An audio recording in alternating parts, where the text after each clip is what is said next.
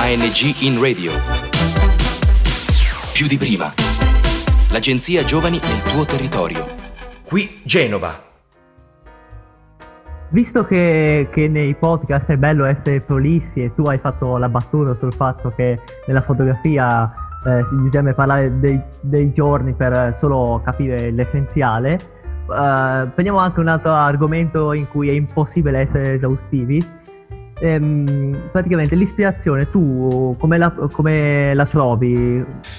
Allora, prima di tutto io penso che l'ispirazione non la cerchi, ma per dire una frase fatta, sentita milioni di volte, è lei che cerca te. Non mi è mai successo mezza volta di sedermi e dire, ok, ora devo lavorare, pensiamo un pochino a qualcosa da dover disegnare o da dover creare. Infatti il meccanismo è esattamente quello, almeno per me, eh? non parlo di qualcosa di universale Mm, di solito mm, io parto da delle suggestioni e le suggestioni mm, mi arrivano alla notte barra mattina, cioè eh, mi sveglio e penso, uh, stanotte ho sognato la tale cosa. Bene, mettiamola lì da quella parte lì. Cosa c'era in questo sogno? Ma in questo sogno c'era un ambiente del genere. Cos'è che ti è piaciuto del sogno? Cos'è che ti ha messo, non so, inquietudine, eh, che ti ha, ti ha fatto sentire all'interno del sogno? Quel tale elemento facciamo finta, può essere un oggetto, può essere una persona, comunque un elemento all'interno del sogno. Da lì comincio a lavorarci sopra e 99 su 100, arrivato più o meno a metà del percorso creativo, del, eh, del momento della creazione, mi fermo e rivedo tutto da capo e 99 su 100 ribalto completamente tutto quello che avevo in testa fino a quel momento. Io preferisco eh, che quello che mi arriva da un punto di vista di suggestioni sia totalmente esterno a me, in modo da poterlo poi rielaborare internamente. Ma se il, se l'ispirazione non mi piace come termine, diciamo appunto, eh, vabbè, chiamiamola ispirazione, se l'ispirazione mi arriva dall'interno, e allora ragazzi è già fatto tutto, ho già risolto tutto. È un pochino come se mi starnutisco addosso mi fa meno schifo rispetto che se mi starnutissi addosso qualcun altro, giusto? Sì. Stessa cosa. A me deve arrivare qualcosa dall'esterno per avere un valore per poter essere rielaborata dal mio modo di vedere le cose. Poi è chiaro, c'è un moto interiore che è quello che fa in modo che la tale cosa che mi arriva dall'esterno venga rielaborata in una certa maniera. Ma comunque io mi reputo un essere umano, reputandomi un essere umano vivo di stimoli esterni. E sono proprio quelli che fanno in modo di dare il là a, al momento della creazione, che non avviene sempre nella stessa maniera, come ti dicevo, e non può essere eh, preordinato. Ad esempio, giusto per, per parlare di, di qualcosa a tema, non toccavo chitarra e sintetizzatori come minimo da due anni, due anni e passa. Questa settimana mi sono svegliato e ho detto, ma letteralmente eh, mi sono svegliato, sono svegliato, avevo una melodia in testa e ho detto, uh, finalmente l'ho trovata. Era una melodia che cercavo praticamente da due anni. Ho riaperto un file al quale stavo lavorando, c'era questa traccia che a un certo punto si interrompeva, adesso la traccia sta continuando. Nell'arco di questa settimana, se tutto va bene, ho finito questo pezzo e che poi probabilmente verrà utilizzato come base per un video eh, che, che ho in testa da un po' di tempo, però la cosa bella è stata che appunto io per due anni ho avuto davanti agli occhi queste 16 battute, quante erano, di un certo tipo e poi a un certo punto mi sono fermato e ho detto sì, però dopo cosa ci metto? Voglio una cosa così e così. E mi ci sono sbattuto e non è venuto fuori niente. Una mattina di questa settimana letteralmente mi sono svegliato con la melodia in testa diciamo che è un pochino come farsi trascinare da una corrente. Certo, è meglio avere un giubbotto di salvataggio nel senso che devi capire più o meno dove la corrente ti sta portando. puoi farti mangiare e basta dai marosi. Però mh, direi che è l'approccio a me quantomeno più congeniale. Eh, lo stare a cercare l'ispirazione è un qualcosa che ti uccide completamente la creatività. Quindi sei, sei anche all'interno del mondo della musica, cosa, che cosa allora, ascolti, cosa suoni? Ho avuto una band anni fa, una band che purtroppo non è finita bene perché fondamentalmente siamo stati degli stupidotti. Potevamo fare delle gran belle cose, c'è stato qualcuno che come in tutte le band ha fatto un po' la prima donna e facevamo death metal melodico, quindi qualcosa che quando lo facevamo noi, perché parliamo comunque di 12, sì, 10-12 anni fa, eh, comunque non è che ci fossero chissà quanti gruppi che suonavano Gothenburg's Metal eh, alla In Flames, per intenderci, In Flames quando erano decenti, non la roba che hanno tirato fuori negli ultimi dieci anni. E stava andando anche abbastanza bene, purtroppo appunto c'è stata questa implosione e non siamo riusciti a rimettere i pezzi insieme. Io da solo, eh, da un annetto a questa parte, ho cominciato a scrivere del black metal ambientale per un progetto mio solista eh, con eh, anche influenze elettroniche, quindi eh, diciamo che non si sta parlando di un black metal ambientale puro, eh, ci sono vari sintetizzatori, ci sono varie sovrapposizioni di livelli. E eh, il tutto è un progetto che si basa proprio sulla, sulla parte onirica degli scritti di Lovecraft, nulla di chissà quanto originale perché è stato già fatto un sacco di volte, ma è un qualcosa che mm, pian piano voglio portare a termine.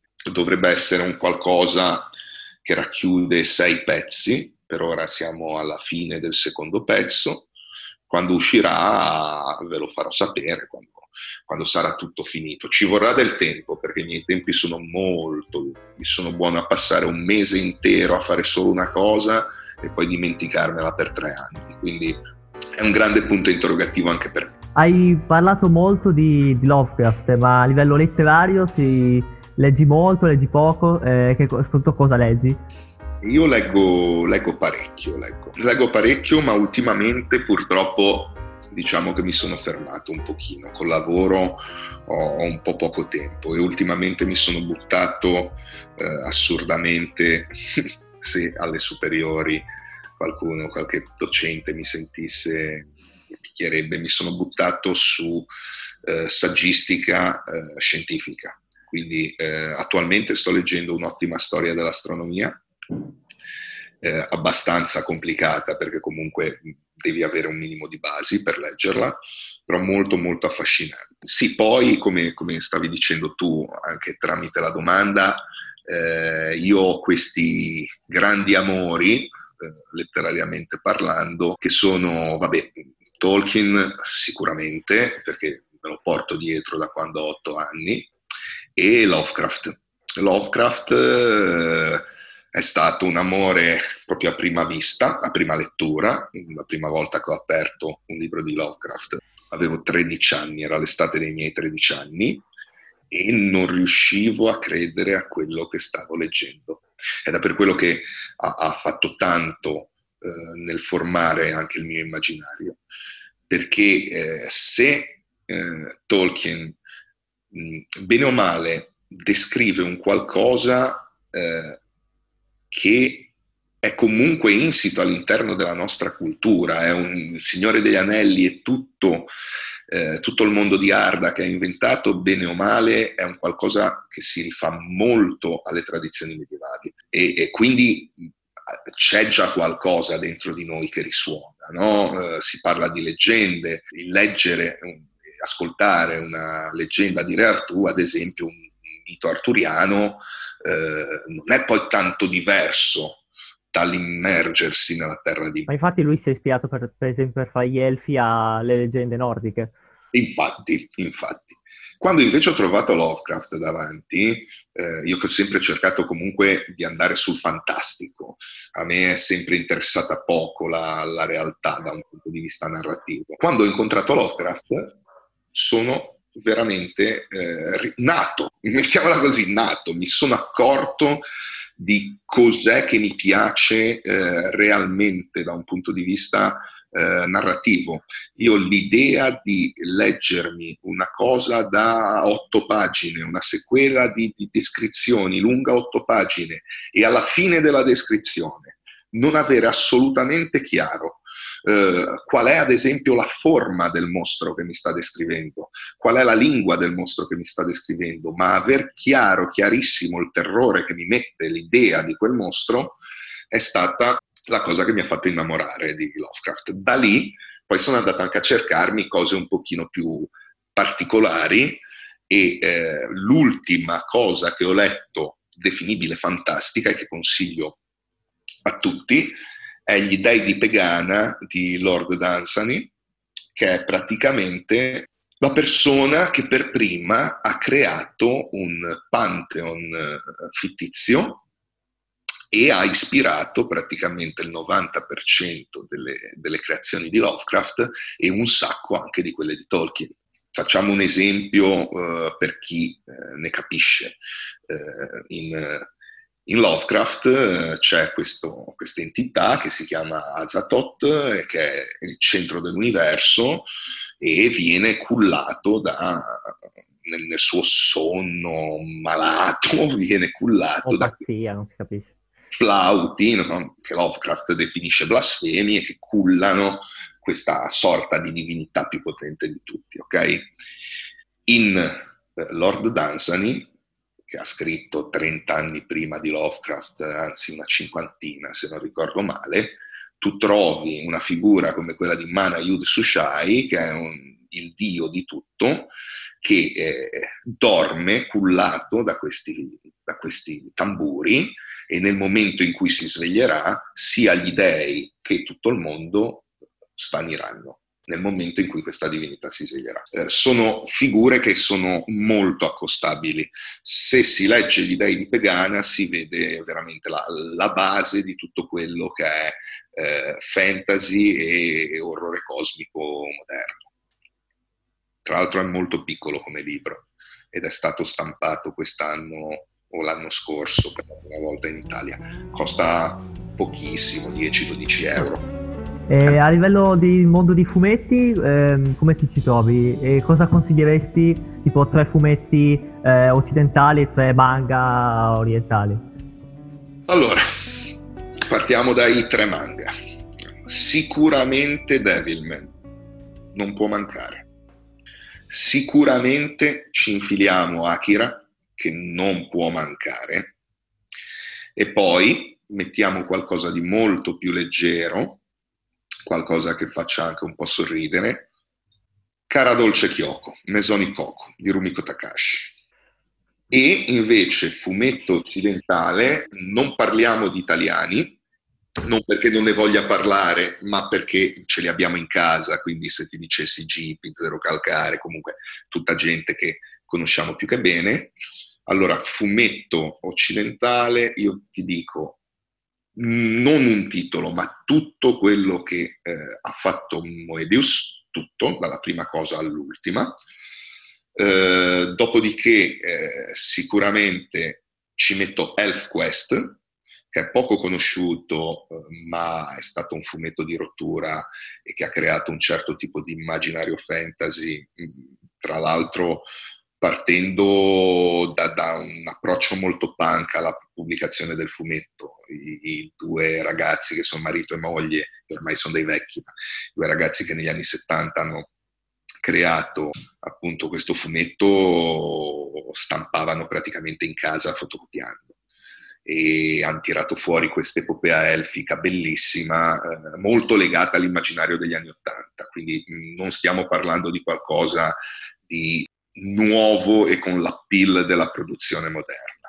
Bisogna fare un po' di esercizio mentale mentre lo si legge, perché in alcuni passaggi può essere anche eh, ingenuotto, però è molto bello. E poi ovviamente tutto quello che ha scritto Alan Moore, tutto.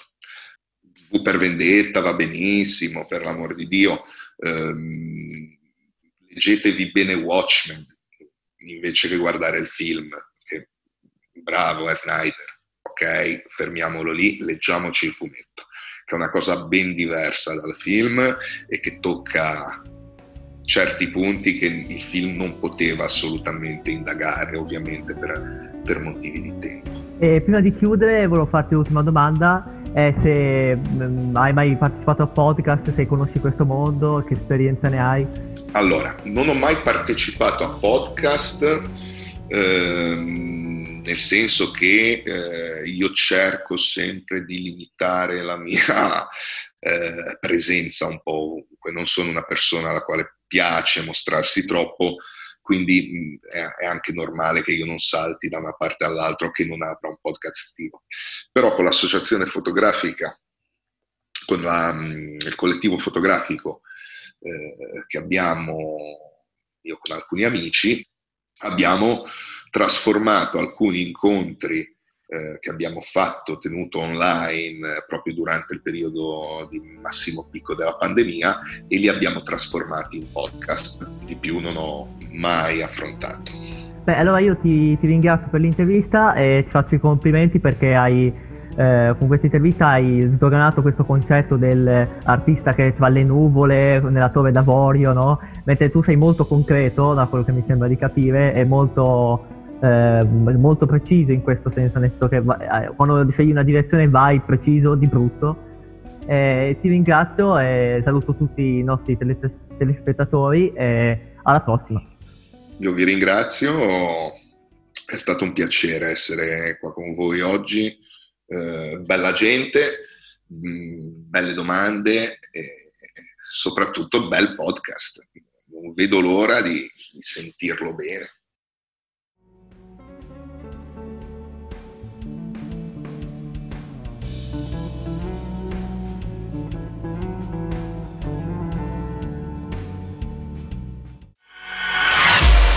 ANG in radio.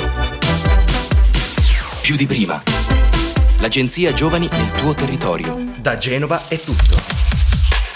Progetto finanziato dal bando ANG in radio più di prima di Agenzia Nazionale per i Giovani, grazie ai fondi del Dipartimento Politiche Giovanili ed il programma europeo Erasmus ⁇